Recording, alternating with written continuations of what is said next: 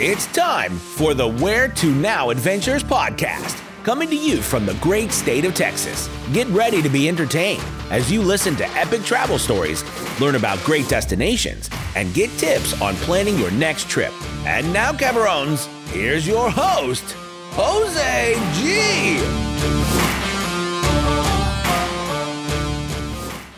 In today's episode, I'm sitting down with Captain Juarez, international commercial pilot for a major U.S. airline and a good friend of mine. We'll be discussing the current state of travel industry from the airline pilot point of view and also get some travel recommendations from the captain himself. But for the first half of the show, we'll be discussing how one becomes an airline pilot and makes it to captain status, el capitan. We're going to hear about the path Captain Juarez took, so hopefully some young men and women out there listening can be inspired to enter the world of aviation. So let's get right into it. How you doing, Jerry? I'm doing good, Jose. Thank you for having me here. So is it Jerry? Is it Captain? Or how you how you how you how do you get addressed, man? Um, would you you know Jerry, Jerry, Jerry Juarez? That's who I am. So uh, what about the, the does the airline staff? Are they do they call you Captain? Uh, the wife? Uh, yeah, you know uh, it's it's easier to to uh, to go by the title when you're at work. Uh, Okay. When you're at home, yeah, that doesn't fly too Yeah, well. I, I didn't think so. I just thought I'd ask. All right, it, it- it's good to see you, brother, and uh, and thanks for taking time uh, out of your schedule for a sit down. Yeah, good to have you. Good to, good to have you here with me. Yeah, so so when I when I first put the podcast together, I knew uh, I wanted your your story to be told. Uh, it's a story that, that I'm personally proud of. Uh, we both grew up in uh, Denver Harbor in uh, Houston, Texas, Barrio Denver Harbor, or DH as it's known, a neighborhood that's uh, nowhere near Denver or a harbor. So I'm not sure how, how he got the name. And do you know? Do you know how Denver Harbor was named? I don't know. That's back in the uh, in the mid '50s or even the '40s. Uh, Yeah, I think at one time it was even Podunk. I think Oh, it was wow. Podunk, Texas. Okay. Yeah. Let, us get some basic background information uh, before we begin in earnest. Uh, uh, how long you been uh, flying or, or been a, pi- a pilot? So I started flying back in uh, 1990, going into uh, 1991. Oh wow. Um, yeah. So I've been with this major airline now for 22 years, May 1st of 2000. So so basically, all your years of uh, flying have been with the same uh, company. Have been with the same company now. Before that, uh, before I got on with uh, with the airline, I used to work um, for a cargo company um, based out of Hobby, flying to Dallas, flying th- pretty much uh, in Texas, Dallas, San Antonio, Austin, and it was just a way to build hours because um, one of the things or the major thing that the airlines look for uh, when you apply is how many flight hours do you have. A- a- and and uh, we're gonna get to that, Jerry. I've got that here. I just want to kind of just get some basics just for our, our listeners to Yeah, to so get- it was it was airline pilot prior to that, uh, cargo pilot prior to that, flight instructor prior to that, student pilot. all right, and we're Yeah. we're, we're gonna touch on each one of those. So so what's your air, uh, what's your main airplane now? What are you flying now? Right now, I am flying the Boeing 787 Dreamliner. Man, those are nice. Yeah, that's that's nice. That's Boeing's uh, state of the art. That's Yeah, their that's the Cadillac. yeah, that's their Cadillac right now. Um, obviously, throughout the years, they've had different models, and uh, but right now, that's their latest and greatest. The um, So, Jared, do you do you just fly a Boeing aircraft, or is there some Airbus action as well? Or I've, uh, I've got several thousand hours in in uh, Air, Airbus aircraft, okay, and personally, I really like Airbus. Okay. Airbus is really nice. Um, they did a good job in What- building what those airplanes. Um, so, Okay. but the, the thing is that once you're flying a certain airplane, like right now, I'm flying a 787. If I wanted to fly the Airbus again, even though I've got several thousand hours on it, I'm not able to f- fly it unless I go through the full training Oh, wow. course again. Yeah. okay, From scratch. I mean, Ground I- school, simulator. so that's probably like a, a kind of safety. Related. Yeah, it is. It okay, is. So, uh, how many how many miles flown? Do you know how many miles? You, is there like an app or a tracker? Or your company keep track of how many miles you've flown? Wow. Yeah, miles. I don't. There's this. Uh, Or is it hours? What do y'all? What? What? what we go by hours. Okay, Everything so is yeah. What Everything would you is based say hours. hours? What do you estimate? Just a ballpark, man. Yeah. Ballpark uh, about eighteen thousand hours, maybe. Uh, that's that's my ballpark. That uh, sounds like a lot. Hey, so it's a lot of time in the air. I'm curious about hours, and, and maybe some listeners are as well. So, uh, w- is it hours actually in the air? You know, when do hours count? You know, when you're on the deck, or or uh, you, you know, yeah. what so constitutes hours, man? Uh, so with the airlines, as soon as yeah, it starts as soon as you release the brake, Okay, and then it ends know that. whenever you set the brake at the gate at the at the next destination. all right. So um, yeah, that that's and we have um, you know the, we have something on the airplane and, and one of our computer systems that keeps track of all that. So as soon as you you know we say pop the brake, Yeah, yeah. um, you'll see a time and that's sent out to the company and it's it it so it's like a, yeah. your data box Right. information. Okay, and it's showing the company, hey, this airplane's already departed. So now, especially with uh, social media and all the apps, you can see when an airplane's left the gate. when Yeah, I when, they're off to- the ground. So all that is now. I used to have one of those apps. It actually like had, it showed you like all the planes that were in the air, and you can actually track a certain one. You know, Yeah. and I forgot the name of that, but whatever. So Jerry, I'm ready to hear about uh, you know, how you became a pilot and and and what what it what it took for you to make it to the captain level. So I'd like for you to maybe take us uh, back to the beginning. You know, what what made you want to become a pilot, and and, and when did you decide it? All right. Well, um, so when I was in high school, I had uh, I had no idea I was going to be a pilot. To be honest with you, um, I Yeah, like was who, actually who knows in high school? Yeah, Most people don't know what they want to do. my my initial thing that I wanted to do graduating from high school was to go to the Marine Corps. And I remember telling my dad, Dad, I want to go to the Marines. And I was like, okay. He goes, Well, um, you know, why don't you do me a favor, Mijo? Why don't you go to uh, go to college for a semester or two? If that's not your thing, then okay, you know, you got my blessings. Go to the Marines. When you come back, you know, we'll try it again. I was like, all right, Dad. And um, but uh, that that was my plan right out of high school, going to the Marines. Uh, like you stated earlier, you know, we're from Denver Harbor. Yep. We're we're from the barrio. We're inner city kids. Uh, well, we're now grown men, but uh, at the time, we're inner city kids. There wasn't a lot of choices. There You're wasn't. right. I, Yeah, I, there- there I remember it was either get a job or, or join the forces. That- that's, right. That's how my You parents know, kind or, of. or working at the uh, at the railroads there, which is what my dad did uh, there in Denver Harbor. Yep. Uh, but we didn't really have those role models growing up. No, we didn't. And uh, to be honest with you, I had never even seen a Hispanic pilot in my life until um, until after I graduated from high school. So um, yeah, so that was my game plan. I was going to uh, go to the Marines, and my dad convinced me to go one or two semesters. And if that wasn't for me, then I was going to uh, sure. going to the Marines. Yeah. So, during that was that- time, that- yeah. yeah, what I did is I had gotten a job with uh, Aero Mexico Airlines in sales. And and you were out of high school at this I point. was out of high school. I was 18 Okay. years old, All right. and I went to San Jacinto College, um, and you know, you, you just you, it, it's a whole new out. world. You're trying to figure it out. It's a whole new world. Yeah. You just graduated. You're you're. It's like, hey, what are you going to do with your life now? Uh, yeah. So I had gotten a job with And, and people Airlines expect you to know, man. And that was Yeah. just crazy. But Yeah, and and so um, so for the first time ever, I had seen a Hispanic pilot, and I thought that was pretty cool. I'm like, man, I didn't think these guys existed, but okay.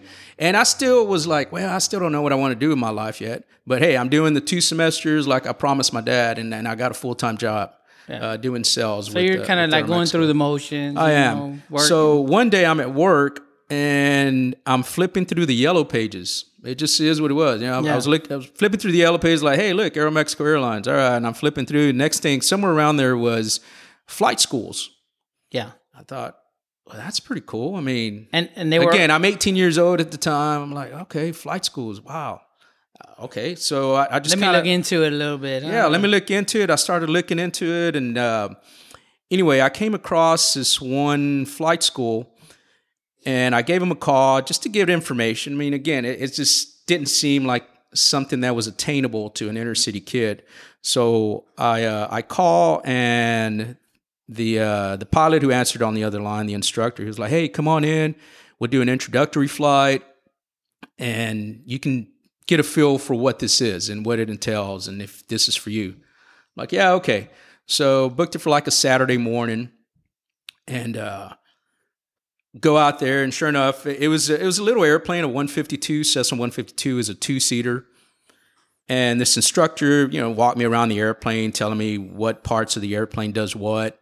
And, and this is like uh, on campus, or you're you're This at is at the airport. It was at La Porte Municipal Airport. Okay, Yeah, okay. it was. This was at La Porte Municipal Airport.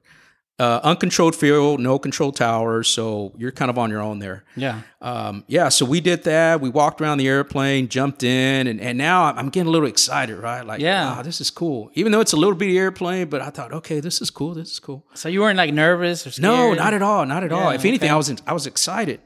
So you like and wanted to go inside and, and Yeah, so so then uh, we start taxiing, which is where you're moving the airplane on the ground. So we start taxiing, and of course, first thing he's telling me, hey, you know, on the ground, you don't taxi with the control wheels like you do a car. He goes, uh, you you actually taxi with your feet, Sure. which is rudders. So he had me trying to keep it on line on the center line as we're going to the runway, and that was kind of fun.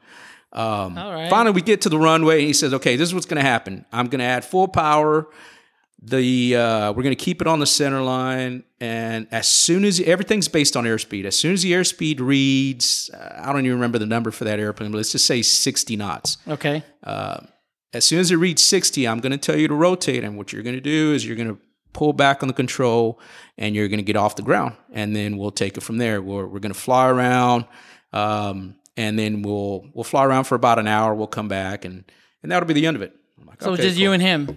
just the two of us. Okay. And sure enough, so here we are. We're on the center line of the runway. He adds full power. He's like, okay, you know, let's keep it on the center line. And and we're rolling down the runway. And now my my heart rate's going up, but for Yeah, excitement. Yeah. And so as soon as he says rotate, and I pulled back on the control wheel, and that airplane, as soon as it got off the ground, That'd I had this rush that just went from head to toe. And at that moment, I knew what I wanted to do. Yeah, you're like, man, I want to do this. I knew what I wanted to do, and and uh, it's funny because I couldn't wait to get back on the ground to go and tell my dad yeah. what what I finally want to do. And so, sure enough, I get back and and uh, I go home rushing. You know, this back then before we even had cell phones. Yeah. So you're And- excited. Yeah, man. so I'm You're excited. like, I'm this 18 year old kid's like, Dad, Dad, I know what I want to do for in my life. And, and my dad was always very supportive. He, he was he was a great guy. Um, and I, I keep on saying he was because he just passed away last year. Right, right. But um, he was always very supportive. And so when I said, Dad, I'm going to be a, I'm going to be a pilot, he was he had that supportive hat on, but at the same time, you can tell It was he shocking. He I- was shocked, like Sure. I don't know of any Hispanic pilots out there. Like, are you, are you going to waste your time, or are you? So, So there was some some skepticism. there but was, and his thing was his thing was that he wanted me to give uh, computer repair a um, a try. A look, yeah. yeah. He wanted me to go into some kind of field with computers because again, this was uh, this was now 1990. So uh, I know I'm, I'm giving out my age, but this was around 1990. Yeah, computers were, were becoming a thing. Yeah. So my dad saw that computers are going to be the future, and he's like, "Well, you know, that'll be a good job to have." So when I told him that I was going to be a pilot, he was like, "Oh yeah, all right, cool." But in back of, back of of his mind, I know that he was kind of skeptical. Yeah. But nonetheless, uh, like I said, I, I, uh, I What about I like your friends passion. and your mom? They, it, it was the same. Um, they all, I guess, couldn't believe They it. thought you were oh, this Yeah. guy's a dreamer. Yeah, or- it's because I mean, realistically, how many pilots did we know back then? We didn't know that any- were any. Hispanic. So, and granted, at the time, I had just seen my very first Hispanic pilot at uh, Aeromexico Airlines. Uh, but that was it. That's that's what it took. So that what- as soon as that airplane lifted off the ground, and I, had that rush go through my body, and I knew right then and there, this is it. This is what I'm going to do with the rest. And I don't know how I'm going to get there. I have no idea, but I'm going to get there. And And that's uh, funny you should say that because happened. that's actually m- was my very next question. Like, what Mm. what was the first step? Like, okay, you, you now you know, boom, man, this is what I want to do with the rest. You know, uh, what what was the first step that you took? Did you uh, go back to that pilot that trained so, you, or uh, uh, so in this particular case, that flight school was associated with San Jacinto College, Okay, the so central campus. all right? Um, again, this was back in uh, 1990, so they had this pilot program. It's not even there anymore. oh wow, But okay. um, I remember now I go to the college and speak to uh, to the department head, and they gave me a brochure, and they said, "Look, if you take these classes, I mean, they couldn't put it any simpler. It was a brochure with all the classes you need Yeah. to take, and by the time you were done with the last one."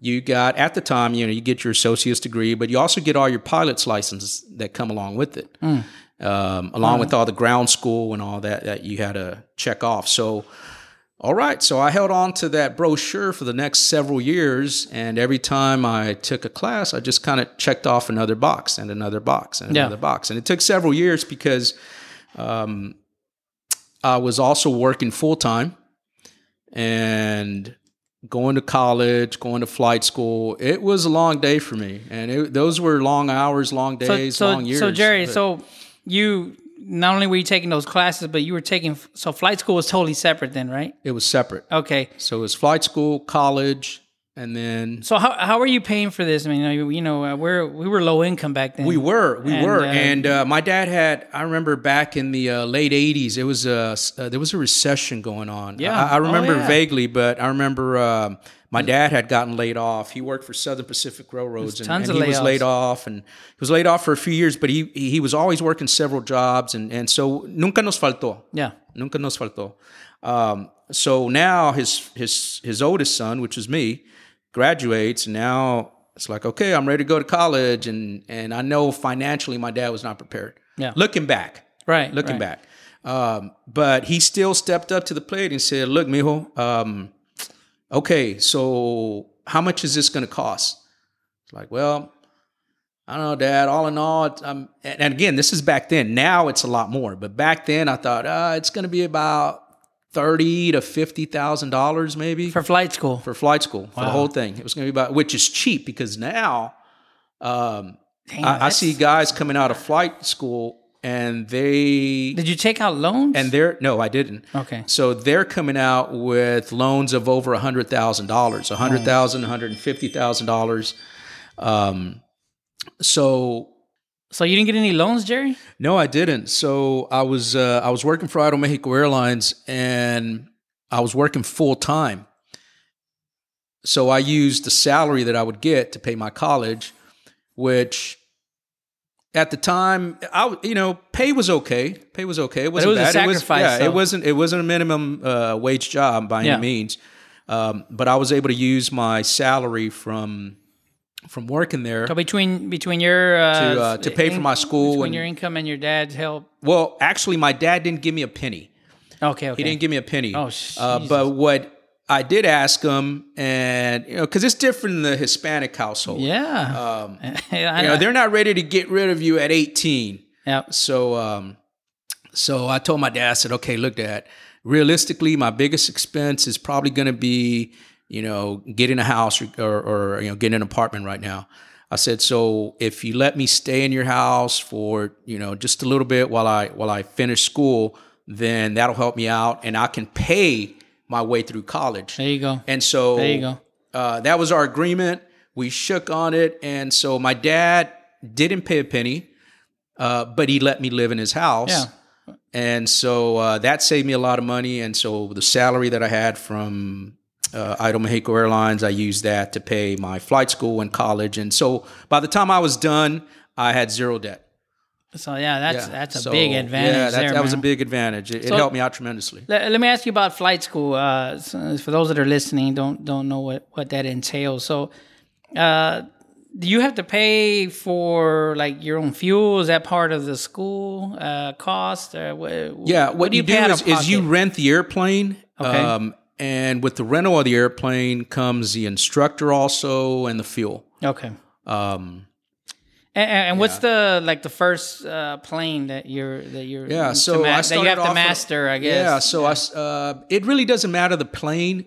So, but what they're trying to do is they're trying to get you to get through your licenses as uh, as cheaply as possible because it's really expensive. Yeah. So at the time when I first started, I started off in a Cessna 152. And it's a little bitty airplane, a two seater. Uh, you know, you, you can look it up now online, but it's a little airplane two seater. Hey, so what do you you guys go up at in the beginning, just do some circles, Yeah, come what back you do down. is, uh, yeah, you- you've got uh, there. There's a list of things that the FAA wants you to go over and master. basic moves. basic moves. So you go up and you know course, uh, turns, climbs, descents. But the biggest thing when you're, especially when you're getting your private pilot, is learning how to get out of uh, emergency situations, the basic ones Yeah. um, and especially when it comes to stalls. Now, stalls is when an airplane stops flying, and it stops flying because So is that unique only to propeller airplanes or any airplane, yeah, you can stall a big commercial. stall a jet engine? Yes, you can. Oh, I didn't know yes, that. you can. Okay. Uh, there's been some notable ones um, in the last few years that they've still stalled. There was Oh, uh, wow. an Air France over the Atlantic. Uh, they stalled the airplane, and and they didn't know they were in a stall. wow? Uh, at the time, the captain had went back for his rest, and it was two uh, first officers in the front, and they They didn't- uh, they- they got into a stall, and they didn't know they were in a stall, and the airplane just kept coming down. Finally, the captain came in. By the time wow. he realized what they were doing, it was too late. They they uh, went into the Atlantic, and nobody survived, unfortunately. Terrible, But yeah, man, so that's one of the first things you learn uh, is how to get out of a stall. Um, and then obviously base, uh, yeah, basic takeoff and landing. yeah, takeoff landings. Uh, if you lose an engine, just glide it into a, a field somewhere. So every now and then you'll see on the news how there's an airplane on a road somewhere. Yeah, or a uh, river. on a highway. uh, because yeah, they tell us, look, if you lose an engine, start looking for a place to land. Yeah. It's- No, man, that's yeah, that's so wild. so dude. that's that's your private. So what I did is uh, I worked on my private. Uh, it took me probably about I would say uh, three to four months, probably about four months to get my private license, and uh, got that out of the way. so. What does that mean, Jerry? Like for those that are listening, don't. Uh, Mm-hmm. That that means that you've mastered a, a, a little a small airplane, or Yeah, well, again, it doesn't matter the size. It can even be a twin engine airplane, but uh, or a bigger airplane. But private airplane, it's the privileges you get once you get that license. Uh, There's still a lot of restrictions. For example, you, you can't fly in clouds. Um, there's right. restrictions as to night flying. Um, but now you, you so can you- just buzz around whenever you want. Like a beautiful day like today, you can go can and rent an airplane, or if you have your own airplane, and go flying around. And uh, I've got some friends uh, that have their own airplanes, and you know they enjoy it. They so do that. once you get that that that first license, uh, how, how long does it take you from that first one to like get a job like flying cargo? Yeah. Okay. Well, again, that was my private license. The next license. So you're you're got- how old at this point, Jay? Uh, Jerry? at this more or time less. now. Uh, I'm uh, I'm 19. I'm pushing 20. okay. I'm about 20 years old uh, when I got my private license. And then now I start working on my instrument license. Now, what you do is you start learning how to fly an airplane without looking out the window, meaning that you oh, because before it's visual. yeah, before it's all visual. Oh, damn. VFR, okay, I didn't visual flight that. rules. All right. So then now you're learning how to fly by just your instruments. And um, that's probably the toughest part of the train, especially as a new pilot, as you're learning. Do they blindfold you or no? Well, it's funny because they use uh, there, there's different devices that you, that they use. One of them was called the hood, and so it looked like the hood of a ball cap, but it just covers uh, the windshields. So you, even if you wanted to look out, you really can't look out. okay. Um, That, that's there was some other like fancy glasses weird. that are fogged at the top, and you can only see the bottom. Uh, but all, all it is is it, it restricts your vision to be able to see outside, and you still have to learn how to fly this airplane from point A to point B. Yeah. keep it level, uh, do turns, climbs, descents, all without looking outside, and you're going by your instrument. So uh, for a new pilot, that is uh, that's probably the most difficult training. But I, I thought that once I got past that, everything else was uh, was a lot easier. So I got my. Uh, it took me probably about another four months to get my instrument license, and then now uh, the next step is commercial. Now you get your commercial license. Now you can get paid Okay. after you get your commercial license. And, All right.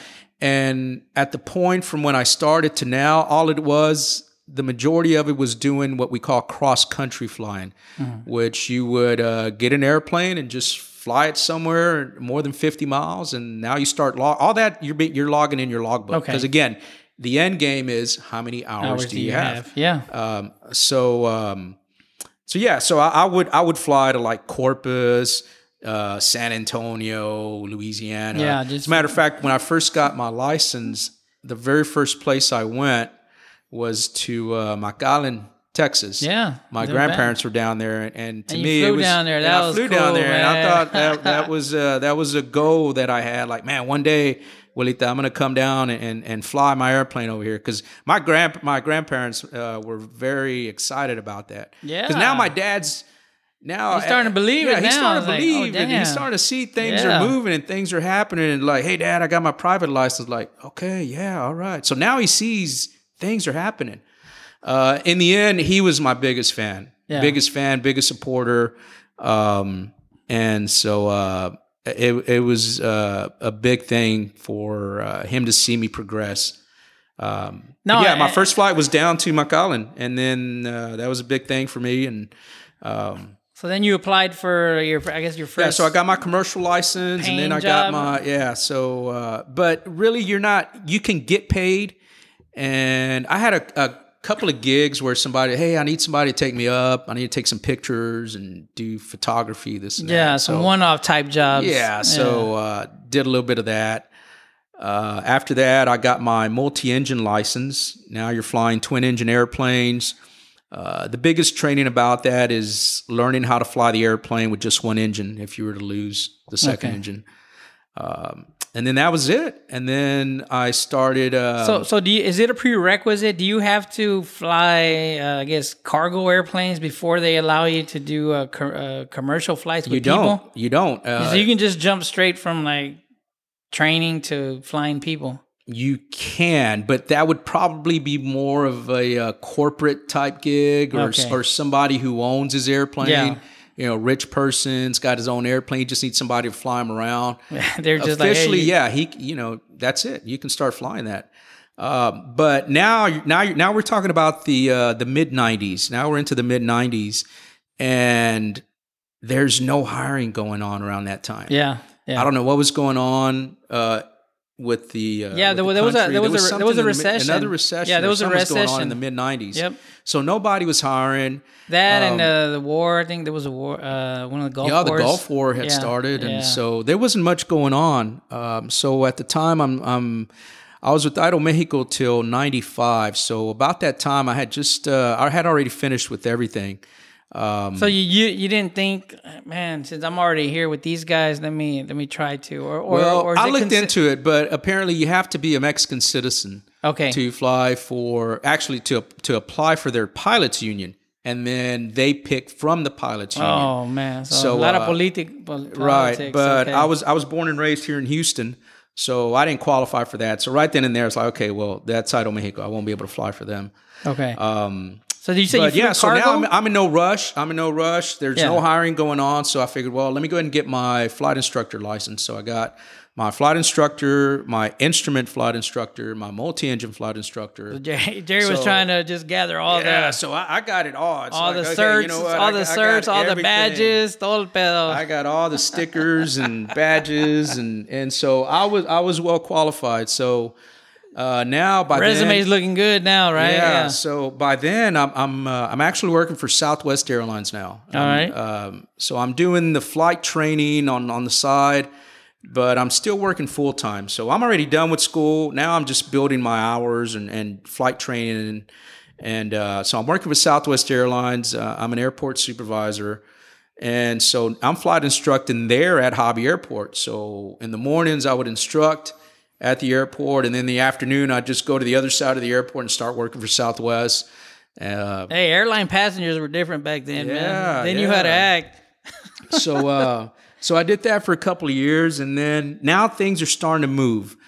And I thought, okay, um, I was very comfortable at Southwest Airlines. I was that's a good company to work for. Yeah, yeah. And I was already in the ac- management side of I'm it. actually interviewing a, a Southwest guy uh, in a couple weeks. Yeah, Uh, it's a great airline, and uh, I was already on the manage, getting on management, going up that ladder, and yeah, and so I had to make a decision because now it's like, well, okay, do you follow the uh, corporate ladder on an airline, or do you do you go for flying? And and uh, of course, my passion was still flying, but things weren't even moving back then. Yeah. So I had to make a big risk. What I did is like, okay, what I'm going to do is I'm going to resign from Southwest Airlines and dive in full time into flying, see where it takes me. Hopefully, it works out. yeah. Um, so then that's what I did. I, I resigned from Southwest. I started flight instructing full time. And then soon after that, um, just a couple of months later, I got a job flying cargo All right. for a, a company from Dallas Love Field, but they needed a pilot in, in uh, Houston.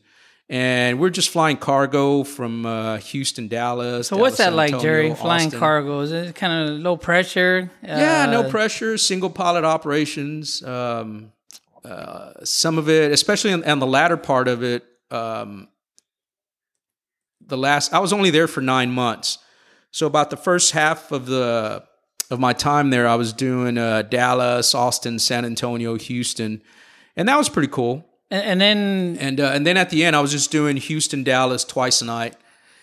And by then, now I have actually quite a bit of hours. Now at the time, I have probably about fifteen hundred hours. so was uh, that's what that was my next one. So is there a certain amount of hours you were like trying to hit so you can apply for a commercial? Uh, Yeah, job. back then, back then, now because there was several years where there wasn't any hiring going on, and now there's more and more pilots. So now it's kind of competitive.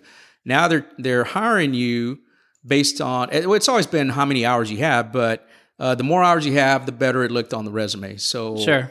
um, by now I have about fifteen hundred hours, which uh, for those of you who who um, who want to be a pilot, that's kind of like the magic number, fifteen hundred. Uh, that, that's when people entertain uh, an application. right? Or, And and the FAA actually has a law which they just enacted a few years back after a, a accident. Um, they enacted the fifteen hundred hour rule, so you have to have a minimum fifteen hundred hours to fly for a commercial airline. okay. Uh, but back then, that's that by coincidence, that's what I had. So uh, they hired me. That was May first of two thousand, and I haven't looked back. It's been a it's been So- an awesome ride. So what what is the for a pilot or for a commercial airline? What, what is a job interview like, and what what does that whole process take from the time that you get the call? Hey, you know what? Come in uh, for an interview on Monday, well, whatever. From that phone call uh, to actually, hey, you got the job. What? How long is that process, and and what does it entail? Uh, is it just uh, interview only? Do they uh, make you feel like uh, go into a simulator, or do you actually have? Do they have to actually watch you handle an airplane? Uh, walk us through what that's like. Yeah. So again, this was back in uh, two thousand. Sure. So uh, that's that's over twenty something years ago. I'm sure it's a little different now, but back then, I had the interview. They brought me in, and um, you interview with some pilots.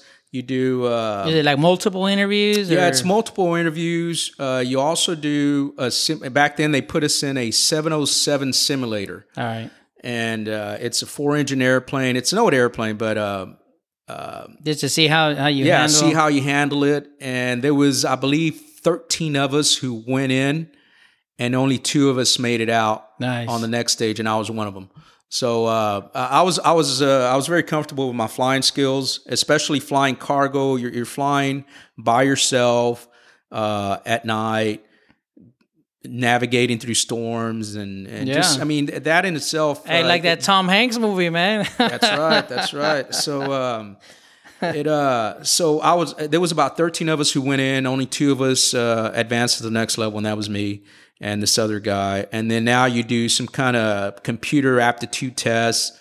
Um, do, do they run you through any kind of like psychological batteries, you know, just to see, uh, you know, where your mind is at? yeah, they, they'll like ask that? you a few questions. Uh, I'm sure nowadays everything is on a computer. Yeah. but um, yeah, they just want to make sure you're sane, you're okay. and- Yeah, yeah. and I um, so I was I was fortunate that I, I passed all that, and uh, so you passed the I interviews. passed you it, passed and the they said, "Hey, you know, you're you're hired." And so now you're hired, but now come on in. We're going to train you for the airplane, and you're on probation for a year.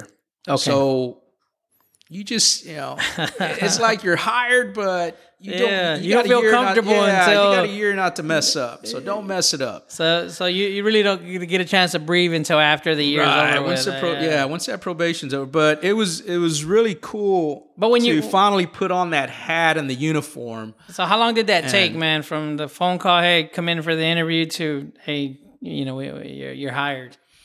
so I would say process, I would or- say probably about three months. Okay, that's not too bad. three months, yeah. From from the time that they interviewed me to the to when I went to class. So when you get hired, man, uh, imagine the first thing you do when you know when you accept a position, you you know you tell your parents. Uh, what, what, what was that like, man? Yeah. Um.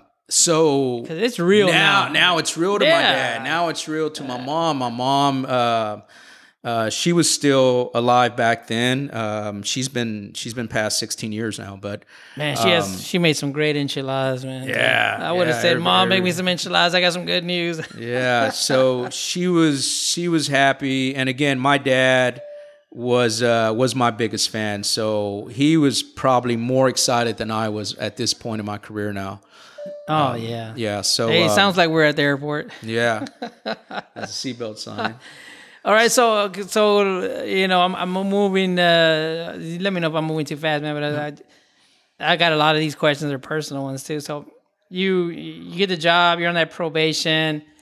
Uh, how is it the first time flying with you know uh, a lot of people? Now it's not cargo. You're not looking at boxes and UPS and you know people ordering mail. It, it's it's people. Yeah that's correct Does it Um, change uh, your your your mindset a little? Or Yeah, uh, a little bit because when I got this job and I went through, tra- yeah, so when I went through training, it was up in Dallas uh, for this major airline, and um training itself lasts about two months, about two whole months. You do the first half is uh, ground school, uh, a lot of classroom work, and then the second half of it, you're flying a simulator. Uh, again, it's mainly emergency procedures.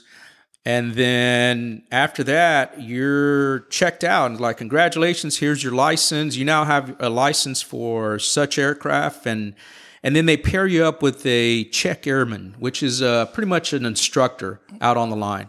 So they pair you up with a check airman. So when they send me off, my first base that I was at was San Juan, Puerto Rico. And so now it's now it's real because again Yeah. I've been in Houston the whole time. Uh, you know I'm, I'm from the barrio, and now I'm I'm I'm assigned to go fly an airplane with passengers down in San Juan, Puerto Rico, That's awesome. and so now it's real. Like whoa, this is. Uh, am I ready for this? I mean, this is a whole change in life now. yeah. Um, so I went down there. Uh, you're paired up with the check airman for maybe about two sequences. Uh, for about two weeks worth, you're paired with somebody, and if you pass all They want to make all sure the that- boxes, they yeah. make sure that you're you're safe enough to fly. They sign you off, and now your crew scheduling's. Uh, Okay. uh, yeah, your your crew scheduling's to work with now. So they schedule you your flights and your days off. Uh, but yeah, once once I was done with that, and I came home, and and every time I would come home, my dad in particular was like, "Son, what was it like? Tell me." I mean, it's it's like he was always yeah, he's living through wanted- you, he man. was living through Yeah, me, and and uh, and he was just so proud it's of me. a proud and, and, moment. Absolutely. and uh, so uh, all, all my accomplishments, um, I, and- and, you know, I ju- sh- it, it was it was part with my dad and my mom. I, I can't stress it enough for those that are listening. You know, our the neighborhood that we grew up in was just it was just really a poor neighborhood, but it, it was full of first generation uh, Americans. You know, uh, where our parents would come from Mexico and laid they laid down roots in Denver Harbor, and they just wanted the best for us. And um, it's it's just. Uh, to hear stories like Jerry's and and uh, some of my other friends that, that made it out, and I'll include myself in that group.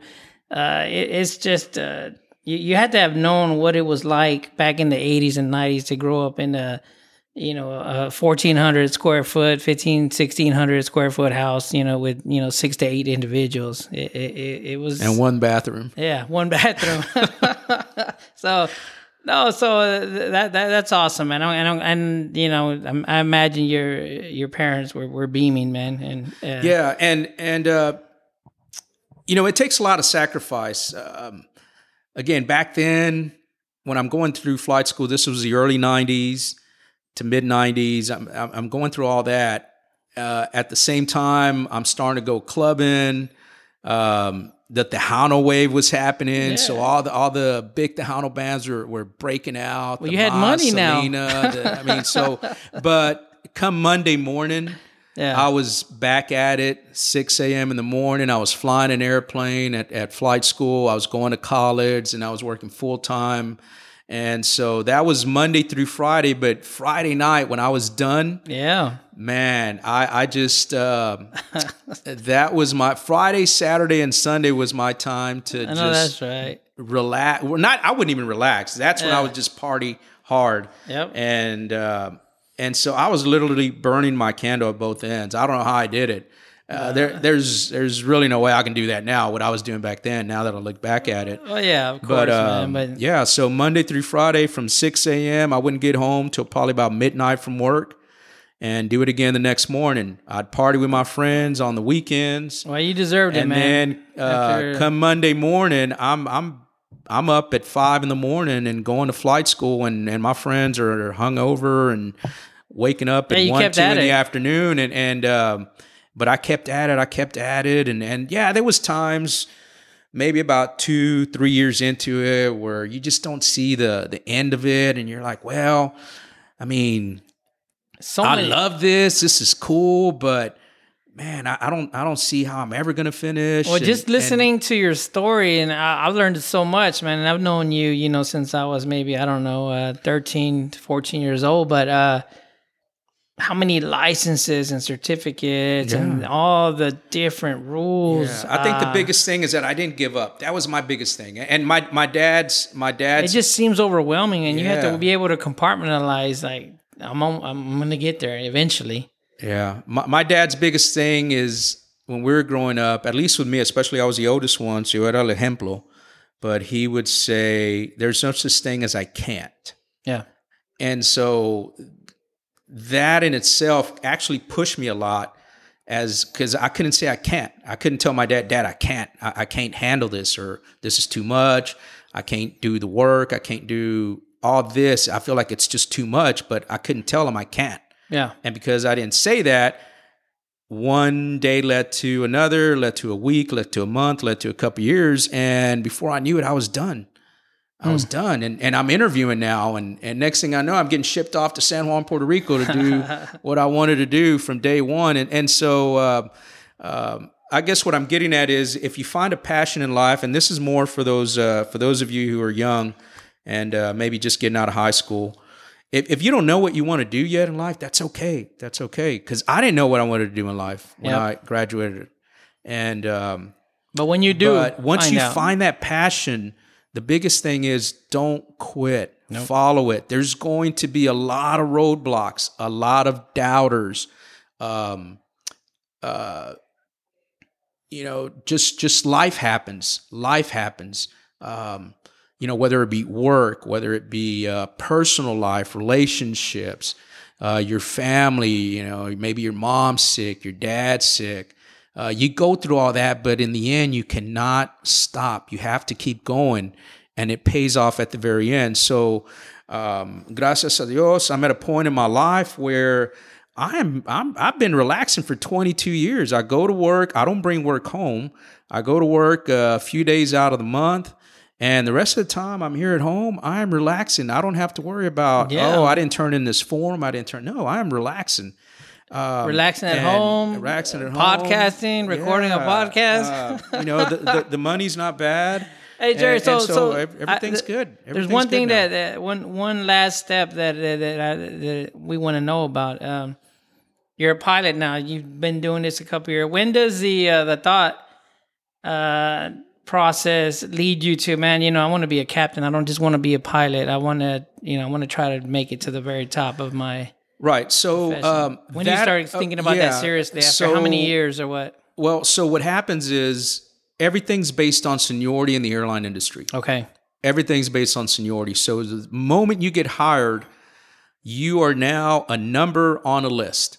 And as more people get hired, they go below you. People above you who on. start retiring, you move up. So th- that list is constantly moving. Moving.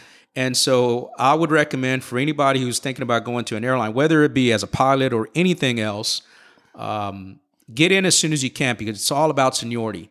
And with seniority, that's now when you get vacations, when you get your days off, but also about what, positions you get. Choice and routes. Yeah, uh, choice and routes, okay. and even from going from first officer to captain. So as you're moving up the list, and there's constantly vacancies coming up, um, and the company will say, "Okay, I need uh, 30 captains on the, this particular airplane and this base, and I need another 20 over here." And and so they just there's this list, and so what they do is they go down the seniority list, and yeah, you know, you might see it, especially as a new hire, you'll see it like, oh, I'm still thousands of numbers away from a captain position. But after a few years, you see that number getting closer Yeah. and closer, and and uh, and till the moment comes, like, okay, Juarez, uh, your number's up. What do you want to do? You want to be a captain? You ready to be a captain? Like, yeah, yeah, I'm ready. So um, That, I remember when when my time came, uh, my first uh, captain position was in Chicago. so were you were you looking forward to it? Like when you knew you were close, were you like, I was, and you know what? Some guys are not in a rush. They're not in a rush. Yeah. They're, they're like, no, you know what? I'm okay over here on this on this seat. It's all about quality of life to some guys, and that's okay. Yeah. it's all Yeah, about yeah. quality of life. Hey, you know what? I'm senior enough right now to where I can hold any days I want off. Um, I can get all the vacation days that I want. I can go wherever I want. And if I was to go to captain now, my seniority is based on captain seniority, so I'm going to be pretty low on the list there. So I'm I'm starting all over again. Yeah. So some guys they're not in a rush. okay, Um, all right. But in my case, I was like, yeah, you know what? I'm ready. I'm ready. yeah, I'm ready. I'm ready. right. So, uh, so yeah, I took my I took my uh, my first captain uh, upgrade that came up, and it was a, a captain position up in Chicago, and so um, and that was it. Uh, that that's that's how it started. Now, by then, unfortunately. Um, my mom had uh, had had already passed away, had just passed away. So that was one uh, thing that I didn't get to uh, share with Share my- with her. with her is, is hey, look, Yeah. I'm a captain. I got my my captain wings now. Um, so th- that was a sombering moment, but I still have my dad, and and so you know we uh, we celebrated that. So, so Jared, let me uh, let me ask you, man. Uh, what is, in your estimate, like the Latino representation among U.S. based pilots? Not, not you know, because I've flown out of Mexico and and uh, I've flown in you know South American uh, airlines, and obviously they have Latino pilots. But I'm talking about in the ma- in the in the, in the U.S. world. You know, your majors. Uh, what percentage would you say are Latino pilots? Wow. If you had to guess, obviously. Um, if I had to guess, I would say uh, maybe nine percent, okay, that that's may, maybe even less. yeah. Um, but that's that's my guess. it's a little less than like our uh, representation as far as uh, Right. you know, population wise, uh, which I think uh, we're up to hell. Uh, what what is it? Eighteen percent? Are we close to twenties now? I know it's a whole bunch.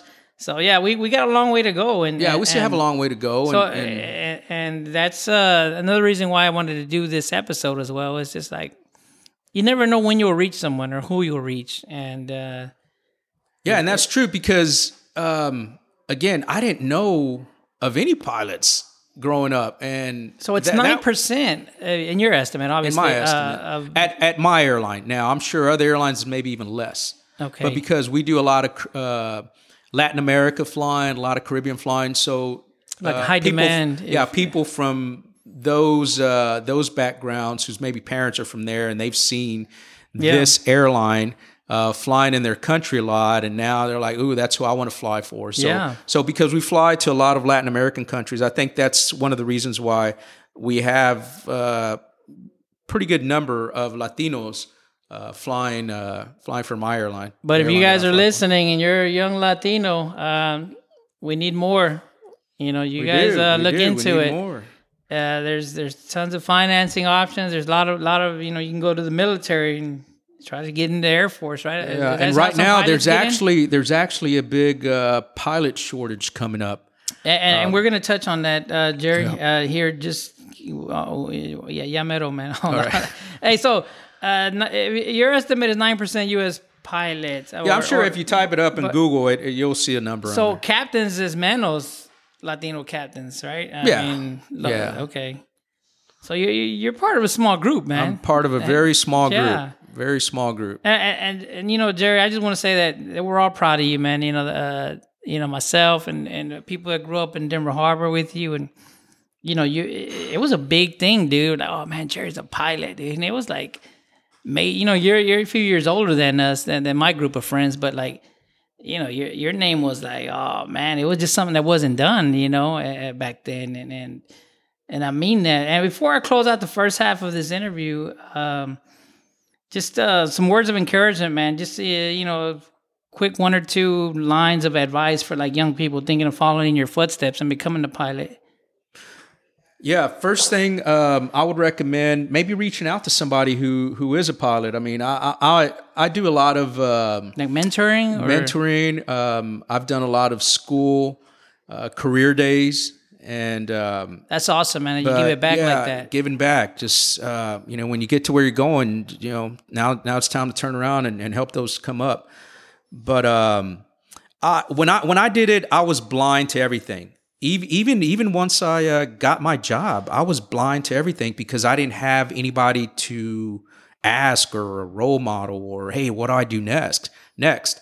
So it was all kind of in the blind as I'm going. All I knew is that hey, uh, get your private license. Okay, get your instrument license. Okay, what's next? Commercial. All right, I got my commercial. What next? Okay, get your multi-engine license. All right, I got that. Now what? Uh, let's see. Next box says uh, let's get your instrument, or excuse me, your um, flight instructor. So I got my flight instructor. Then I got my flight instructor instrument. Then I got my multi-engine instructor. So now I, I checked off all these boxes when I probably didn't have to. Yeah. Um, so, um, but nonetheless, checked off all the boxes, and and even at that, at the time, nobody nobody was really hiring. So, um, um, but reach out now. There's uh, social media, or even uh, you can Google anything now. You can Google flight schools. So do Uh, do uh, do community colleges still offer these kind of uh, uh, programs? I'm not familiar or, of, uh, of any community college in Houston. Um, I did go to San Jacinto and I got all my license and my ratings from there. Could someone still do that and get that but- portion out of the way? Well, they don't have it anymore. Okay, okay. The okay. last I looked, because somebody was asking me about it, and they don't have it anymore. Uh, I know of a couple of pilots who are going out to Hooks Airport. Um, there's a flight school up in Hooks, which is by Intercontinental. And So flight. So basically, flight schools are your best uh, entry points. there is, there is. Okay. Now you can either do. Uh, what about the military? Uh, Yes, uh, you can do the military. Now, if you go to the military, first of all, you need to have a four year degree. And then once the military gets a hold of you, that commitment is anywhere from minimum eight years on up. Okay, so they, it's So, almost like yeah, they are going to get their you- money back Yeah, from. Yeah, yeah, so because they're, they're, going to train you for. yeah, they're going to train you. So But at uh, least when you're, you you're come- theirs for a while. But at, but on the flip side, when you get out of the mili- out of the Air Force, uh, you you got you know, I imagine tons of hours. You're ready to go, like right? I mean, obviously, you, you uh, is it easier yeah, well, to get hired? A, yeah, they're living a good life there, but then they see what their So it- counterparts are making at the major airlines, Yeah. and they're like, "Well, I'm making so much with the government, but if I go to the airlines, Hmm. I'll make X amount of money." And so that's that's their major decision. So is it money. easier to get hired coming going that path, or what do you think? You know, what's your opinion? It used to be, uh, especially back like when it way was to go? competitive. When it was competitive, uh, airlines just like military pilots; they just do. Yeah. Um, they also like minorities for hiring. Uh, Okay. It looks good on their paper sure. when it's like, hey, look, we got a we That's got some right. minorities that, that work for us, so that looks good too. But um, we're we're getting at a point now where none of that matters because we're um, we're about to hit a big pilot shortage. one of the main things about being an airline pilot is that we have a government FA mandatory retirement age of 65. So in the next five years, my particular airline is going to lose thousands Wow. and thousands of pilots in the next uh, five years, Which due means- to their retirement age, due to their age 65. So we Which are means opportunity for for young people. Yes, yes, that is Uh, correct. So So it's a growth industry, and, and uh, especially with uh, the great travel rebound, the uh, the numbers, uh, according to uh, most uh, airlines, is that you know travel is back at pre-COVID levels, and uh, and our flights are full. oh yeah, I've, I've everywhere flown I go, tons of them full. this year, man, and I'm telling you, they are full. Yeah. Travel is back to pre-COVID levels. Uh, all the airlines are reporting, you know, record travel, record, you know, number of, of flights that are just packed to the max. And so when you combine uh, a, uh pilot shortage with, you know, rec- and, fl- and flight attendant shortage with a, uh, you know, record travel, that's a that's a recipe for for tempers flaring at the airports, man. It is. Um, unfortunately, most airlines, including the airline that I fly for, did not plan for this correctly. Uh, they thought this was going to be probably a few years into it. So Yeah, for the for, the rebound, right? It was gonna- right, they thought it was going to be like a rebound. slow, So they they actually got rid of a lot. They a lot of pilots were given early outs and nice little packages, retirement, right? retirement packages, and and a lot of we're talking about thousands of pilots took it, and uh, and now now everybody's shorthanded. So yeah, it's it, uh, it, it seems like nobody was expecting like that, that that boomerang effect. They they they all expected some kind of incremental return. Right. And And, the thing like- was that people were actually tired of staying indoors. After, Exactly. what, how long did it last? About two years? Uh, almost All in all? and uh, yeah, I mean, And they were ready to just go somewhere, anywhere. yeah, people were just sick and tired of being uh, at the house, and uh, so and that, that's why you've seen some of these videos, you know, people fighting at the airports and on airplanes and all that nonsense that took place these last two years, and you know, some people just don't know how to act, man, and. So, so which le- leads into the, the next segment is like, so when, when is a pilot or, or a captain forced to like get involved if something's going down in the uh, in the airplane, man? Uh, like when are you guys? Yeah, called? usually You whenever- like the principal, right? Yeah. Well, if, if the if the flight attendant complains to us, we're like the very top of it. Once if it gets to us, then you're getting off the airplane. Like Yeah. if it can be taken care of in the back with the flight attendants, then okay, you know what? They might let you off or tell you, hey, no more drinks for you today or whatever it takes. Right. But if it finally gets to the pilot, like, hey, this guy back here, then being rude, disrespectful. yeah, if it gets or- to us, we're not even messing with it. We're, No. we're just getting you off the airplane. you guys got too much responsibility to be dealing with right. with people like that, man. You know, I, I I think there there honestly needs to be a zero tolerance uh, policy, man. You know, Yeah, and and uh, they're they're really cracking down on that. like so, lifetime bans. Yeah, you they're really cracking down on that, and in the end, just act right. Pórtate bien. As our just, moms used to say. just sit say. down, That's right. have a drink if you want, and uh, just enjoy the flight. That's it. it it's it, don't make any trouble. We're all in it together. yeah, that's right. Just you're trying to get somewhere. I'm I'm old school, man. I, Yeah. I'm. Pórtate Uh, bien. That's right. Pórtate bien. I'd I'd bring Singapore caning in, uh, you know, for people that don't know how to act. But that's just me, man. But let, let us move on to uh, to some lighter topics, uh, Jerry. Here, um, you know, you you've obviously uh, traveled quite a bit. You visited tons of countries, and uh, I believe you're just like one state short of the the full fifty. So. What, let's let's start with some of your favorite countries, man. You know what? You know, in your lifetime, man. Uh, what are some of the favorite your favorite countries that you visited? personally, I've always loved the beach. Um, that's always been my favorite destinations to either go vacation or relax. Um, is the beach, All right. and some of the most beautiful beaches that I've been to has been down in the um, in the Caribbean, Caribbean island. Yeah, you you've uh, I, Yeah, I've been to the Dominican Republic. has very beautiful beaches. Uh, Puerto Rico is a beautiful island. I know it doesn't get a, a lot of uh, fanfare, but Puerto Rico has very beautiful uh, beaches. They have a rainforest. It's just a nice place to visit. Yeah, shout out to my brother-in-law Tito, Yeah. So uh, of course you got the Virgin Islands out there. Um, which we need to go to Puerto Rico. And you know what? You don't even need a passport to you go don't. to Puerto it's, Rico. it's a U.S. territory. That's right. It is a U.S. territory. Um, but yeah, so those are my favorites. I love going to the beach. Um, if you start going into uh, South America, uh, South America is really cool. Also, Oh, it definitely is, man. definitely is. Uh, even down south. Um, So, have you hit all the South American countries, or, or ¿qué te falta? uh, you know, I've been to most of them already. Uh, Been to Chile? Chile. I've been to Chile. Uh, I've been to Brazil, uh, Peru, Colombia, Venezuela. Ecuador. uh, Ecuador. Um, Oh yeah, man, well, it's then- nice. And like I said, I just I just came back from um, from working a trip to London. Uh, Spain is nice. I've been to Portugal. Um, So, Jerry, let, let, let, let's let's but let's let's nail it down to some favorites, man. So right, let's get give me top three. top Your three. your, your personals. All right, top three personals. Wow. Yeah, like you let, let, let, let- uh, you know, I'll give you an, I'll give you some context. Uh, you're you're being offered three round trip tickets, three different countries. You you've got to pick them. So you you got to you know let us know. All right, uh, pick one would probably be in the Caribbean. Um, if I had to narrow it down, I would probably even say Saint Martin.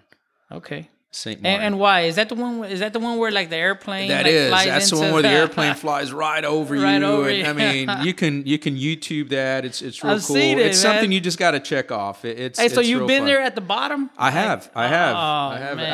I, yes. So I what's that the- like? It's loud and windy and and It's uh. First of all, it's literally kind of surreal. it's huh? feet from the runway and the beach. It's right there. So you're literally in the water, clear water, and there's an airplane. It can even be a jumbo jet flying right over you.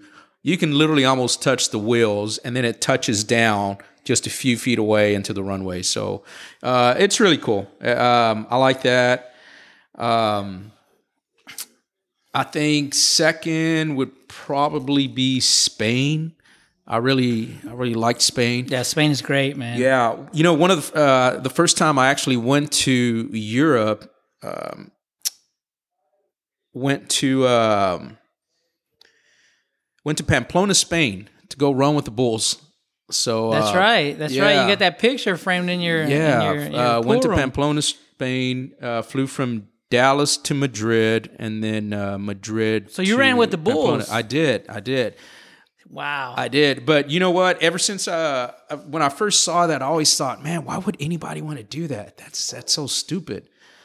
And then as you get older, you just get a little bit more curious. yeah. Like, well, I'm glad the let me go bull. buy I'm this glad white the bull shirt and scored red this handkerchief. guy. Yeah, and and then now uh, it came to a point where um, I told my wife, I was like, hey, um, you ain't go to Pamplona? She's like, why? I said, so go run with the Bulls. She's like, I'm not gonna run with the Bulls. You can run with the Bulls, but I'm not gonna run with the Bulls That's how my wife would have been. so um yeah so that was that was a good experience uh the funny part about it once again that was our that was my our first trip to europe is that uh, we actually flew first class from uh dallas to madrid and then madrid to uh, pamplona but dallas to madrid first class first time going to europe Oh, you can't uh, yeah, that, what are you doing? You're you're you're eating all night. You're drinking, all Drinking all night. night. You're Oh, watching yeah. movies. You're having dessert, doing all that. You finally get in and talk about jet lag hitting you. Oh yeah. And for those of you who haven't gone to Europe yet, what I would recommend is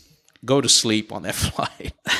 don't stay up. Don't mess with the TV. Don't don't drink all you can all you can drink. Uh, It's hard though, man. Yeah, It's I know it's hard. especially first class, but uh, just get some sleep. Especially, Get get as much sleep as you can. So um, I mean, who does that though? I, I you know, I've I work in oil and gas, man. So we, we used to fly uh, anything over eight hours. Uh, you flew business class.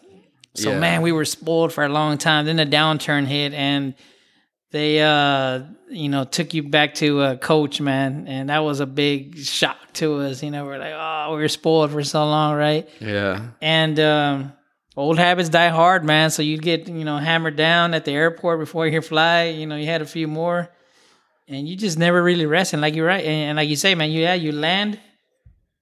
And if you've never been to a certain uh, country and that's your first time or certain region, you're super excited, man. You're like, oh yeah, Yeah, you're but- going but- on adrenaline. but, But, yeah, it's a hundred percent adrenaline at that point because, like you say, you didn't rest. You should have been resting. You should have been trying to get some sleep or whatever, and you would have been. And uh, man, when that crash comes, that crash comes, dude. You are you're done. Yeah. So uh, my advice to everybody, if you're going to somewhere with different time zones, just try to get as much sleep as you can because once you get there, the last thing you want to do is sleep on your vacation or sleep um, uh, when you're in a different country. You want to go out and explore.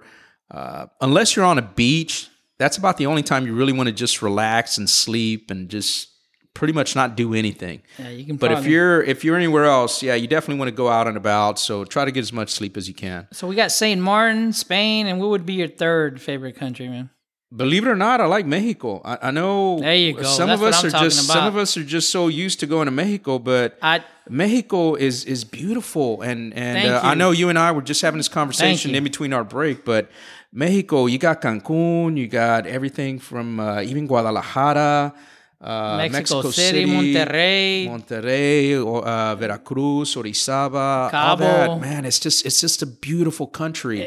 absolutely, Um, man. And unfortunately, uh, with everything that's been going on the last few years in Mexico, uh, It's a bad rap. it gets a bad rap, and we haven't really been able to see as much of it as we'd like to. But um, I, I tell people, but if you get a chance, yes, Mexico has so much to offer and so much to see, and And I'm yes, glad that you- would be in my top three. I'm glad you said that, Jerry, because I tell people all the time, you know, because uh, my count, uh, I've got you know 21 countries uh, under my belt right now, and so in, in a few of these regions, I've visited several times. I used to rotate to South Korea and been to Africa twice and uh, Europe several times, so I know what I'm talking about. I've seen a lot. I've seen a lot of beautiful places, but I, Mexico takes a backseat to no one, and I mean they have everything, and, and was- it's not just bias me being Mexican or from Mexican heritage or you know my family from out there. It, it has nothing to do with that. I'm talking about Mexico has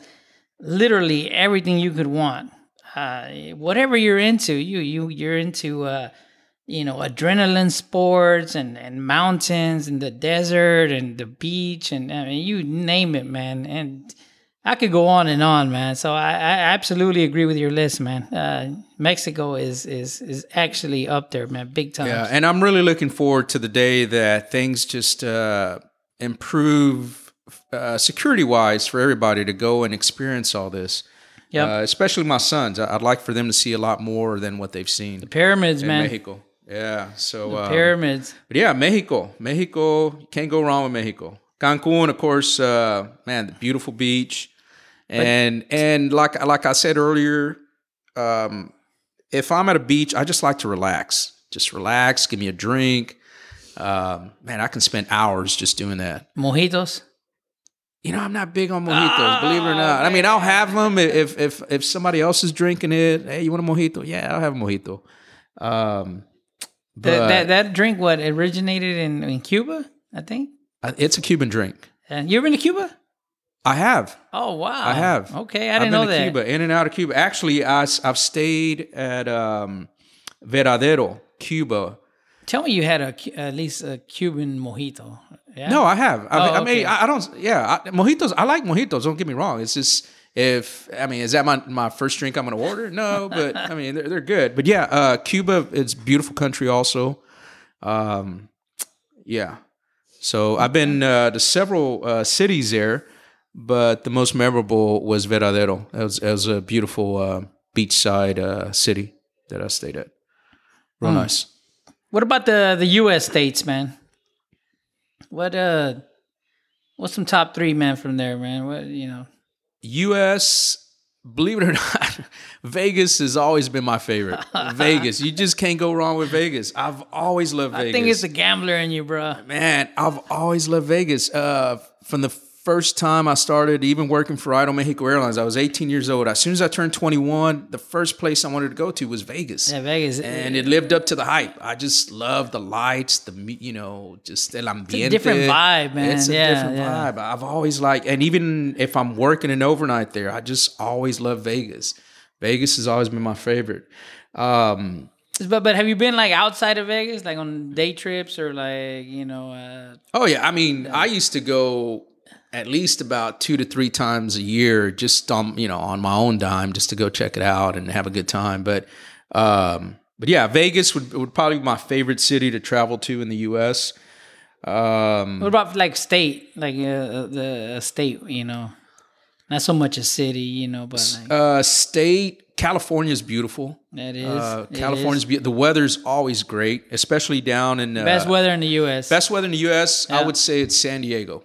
Yep. San Diego, you, it's just perfect, perfect weather. Every day. I've Every been there in. December. I've been Every there day. in February. I've been in there Ju- July. I think I've been in San Diego in every season, and it, it doesn't Yeah, change. it doesn't San Diego matter. would probably be the best weather in all of the U.S. So uh, yeah, Vegas, San Diego. Um, wow, uh, I guess Florida. Florida's yeah. yeah. Okay. Florida's another another favorite spot for me. I love Florida. I think like I think like for me, uh, I, I'd say uh, California, Utah. I love Utah, man. I think Utah. Yeah, the mountains are really nice out there. Gorgeous, man. yeah. And um, I like South Dakota, man. Uh, believe it or not, it's way up there, and uh, it was just an interesting state, man. You know. There's not really much there though. There isn't much, but uh, the outdoors, they, they have tons to do outdoors, man. They got some great state parks, great national parks. Yeah. Uh, I mean, don't get me wrong, I wouldn't want to like to live there, but like to visit there, absolutely, man. You, Seattle, Washington. That's another beautiful Yeah. area. If Seattle is, you get a chance, like, yeah, super Seattle's nice, man. beautiful, beautiful up there. Uh, We did a road- very scenic. We flew out there and then we did a road trip from, uh, we spent a few days in Seattle, then we did a road trip from Seattle uh, down to Portland. Uh, and we made a stop at Mount St. Helens. Okay. and that was pretty cool, man.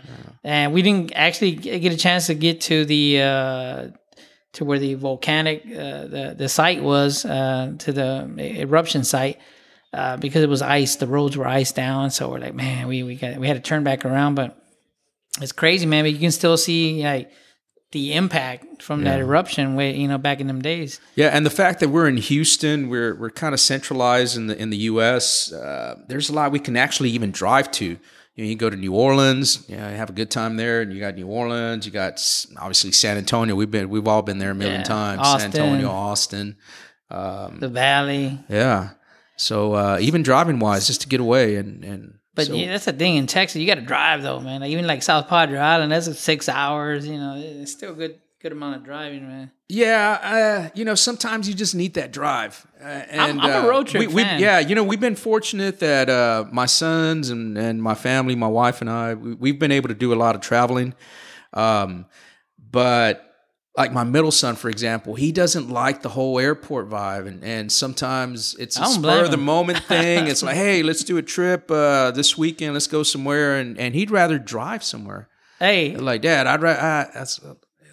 He he would rather just drive somewhere rather than get on an airplane and deal with the whole. wait, let's let's let's let's let's uh expand on that here in a second uh, on the road trip side. But uh, last question on the favorites, uh, airports, man. Uh, favorite airport and worst airport in your opinion? Or maybe not so much worst as a, like a bad you know word, but uh, just your least favorite. So your favorite airport and your least favorite, man. Uh, favorite From the airport pilot point of view, from man, pilot like, point of view. From landing, the congestion, you know. Yeah, um, I can tell you the least one would probably be New York, probably LaGuardia. Uh, just the amount of congestion. Yeah, the just the congestion, traffic. Can you imagine how many airplanes It's just that are uh, like waiting? just- yeah, Oh, well, we've seen them. Remember when we were uh, in Boston? Uh, we've seen them like lined up. So we were in Boston Harbor yeah. in Massachusetts, and it was a nighttime, uh, and um, maybe about seven o'clock uh, uh, in the evening time. But it was in the wintertime, so you know the sun had been down Right. already a couple hours. And so we were at the some fort or some some shit out there, and uh, it was a clear night, and you could literally see. I'm I'm not exaggerating. Maybe eight nine planes like lined up in a row, man, like to land, like just in una línea. They look like stars, you know, yeah, but they were yeah, airplanes. they're bringing you in. As a matter of fact, if you're flying to Los Angeles, del otro lado, it was a few other the same thing, you know, like they were going to a different runway or whatever. yeah, It's crazy. And I'm like, if you're flying to Los? Angeles, they start lining you up somewhere over in Phoenix. Damn. And yeah, so they start lining you up from there, and and so uh, to LAX. yeah, and flying into Oh. LAX. So that's pretty busy, but they, they got a good thing there. They they'll they they're able to move the traffic pretty good there. Um, you know, on on a pilot side, it really comes down to what's there to eat at these airports. All right. And Yeah, the important things. Yeah, the important things. I mean, you got to see it from from our side. yeah. Um, Yeah. so some airports, there's not much to eat or much to do. Um, I personally, some one of my favorites is uh, a restaurant in at the Miami airport, Miami International, La Carreta. You Mm. can't go wrong with La Carreta. If you're ever in and out of Miami, if you're if you got a few hours Give to kill, give it a just visit. go. Yeah, go to La Carreta. And uh, so now every time I fly in and out of there, I have to go there. I, I get me uh, uh, arroz imperial is my go-to thing right now. Um, so that uh, before that it was ropa vieja, but uh, yeah. So that's that's a, that's a good airport to fly in and out of. They got some good food sweet. options there. So Jerry, what what's uh what's uh, left on your travel bucket list? You've seen a ton already, and uh, I'm sure you want to see a ton more. So what what's on your what's on the pilot's travel bucket list? What's on your personal travel bucket list? personal travel bucket list. Uh, I'd like to take my family down to um, do a safari Yeah, an in, African in Africa. Yeah. yeah. that's that's probably about the only thing that really just sticks out is is being able to do that. Now, granted, the last few years. I'll tell you what- There's been a lot of restrictions on traveling in and out. And I'll give you some advice on the safari, Jerry. Do the ranger tours, man. You know where they put you on the back of the, you know, where you have two armed rangers and they drive you and they take you to the watering hose and Right. we're fucking, you know, Now, when I say safari, obviously, I'm not saying going and hunting. Yeah, yeah, uh, no, no, no. Just going and taking pictures, just being able to see it. But pay spring for the ranger tours, man. I'm telling you because these guys will take you all the way to the watering holes, man. They'll take you where the lions and they got radios and cameras everywhere and drones. So, oh man, they they, they know when there's like you know a, a fight going on with animals or a killing and. And and they'll you you'll be right up there because mm. if not, if you do a self tour one, it's a lot cheaper. But you're stuck to whatever action happens on the road, man. If it happens close by, you know what I mean? Right. And you're welcome to like get off road, but they make you sign waivers. Remember when uh, the uh, my wife's here next to me, but we uh, uh, we had to sign waivers when we entered uh, Pilanesberg in South Africa that you know whatever happened to us, if we got mauled or you know the vehicle got crushed by an elephant or a hippo or whatever, that the park wasn't responsible. And, and they literally tell you, man, hey, they're gonna shut the gates at X amount of time, and if you're there, then they'll get you in the morning. But Yeah. no, but I had been thinking about this trip since my kids um were in elementary, and, and but my yeah, my thing was I want them to be old enough to be able to outrun me. so, so I think they're at that age now where yeah, they can outrun me. Uh, so I think we're ready to go to uh, to Africa That's, to do a that's actually a good strategy, man. Yeah. That's So right. anyway, yeah, that, that. So to answer your question, uh, yes, probably a safari. safari, in- okay. In, Africa, going out there, uh, check that off. But um, yeah, other than that, I I don't like have something that just really. That- you feel like you have, Yeah, you like, feel I like you have to do. Yeah, I need to go do before our time's up. Yeah, So- so, uh, you know, one of the things that that's on my bucket list, and to me, it's just since I was a kid, I I, I always thought it would be cool, man, to to visit all the seven continents, and and um, you know, I'm at six, and you know, I was looking at the calendar, and you know how old I am, and what I got going on with uh, life, and my kids, and graduations, and college, and whatnot, and you know, December 2024 is what I have penciled in to to actually achieve that, you know, and, and since I have you here on the show and, and uh, here in front of me, man, I, I, you know, I wanted to invite you, man, to to uh, to make that trip with me. And- All right, I'll tell you what. I'll um, we'll we'll save the very last one, and, and we'll go down there together and check that box off, and we'll we'll check off the last continent. that, and that would to me that would be super cool, not just personally, but I think, and I'm gonna do my my best to find out first. Hey, Denver Harbor, why, why did they name it that, right? But second, if there's anyone, I, I honestly don't believe that there's been anyone from Denver Harbor that has visited Antarctica. And if anyone's listening and they can point me to, I, I'd like to know who they are. And I think that's great if they have. I, I think we might be the first ones, man.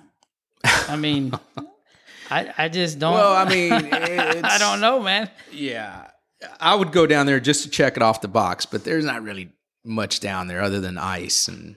Uh, yeah, the, that that's true. It's more of a to say that you've done it. Yeah, You yeah, know. just to check it off the box. Yeah. So, Uh, but, yeah, looking forward to it. but I'll, you- I'll save number seven. Now the last one, I'll, you know, we'll do it down there. That's We'll right. So together. me and uh, Mr. Juarez, we're gonna head down to Antarctica and and and check that box off, man. So uh, and on that note, uh, I think we'll wrap it up, man. I, I really appreciate you being on the show and and telling your story and ex, you know and just explaining the whole, you know, becoming a pilot and your transition to captain and and, and really the, that whole process. Uh, I thought was very informative and, and, and fascinating, to be honest, and, and inspirational and hopefully we'll we'll get some some young people that tune in and you know want to uh, look into aviation and and uh, and follow you know some of these the, these uh, steps that you laid out. Uh, Yeah, and like I said earlier, I mean, it, it doesn't even have to be aviation related, but just uh, for for those young people out there who still don't know which way to go and, and what you want to do, uh, just find a passion, find a passion, and get paid for it. Stick with it. It can be anything. It can be anything, but just stick with it. Uh, there'll be roadblocks along the way, and and uh, and life.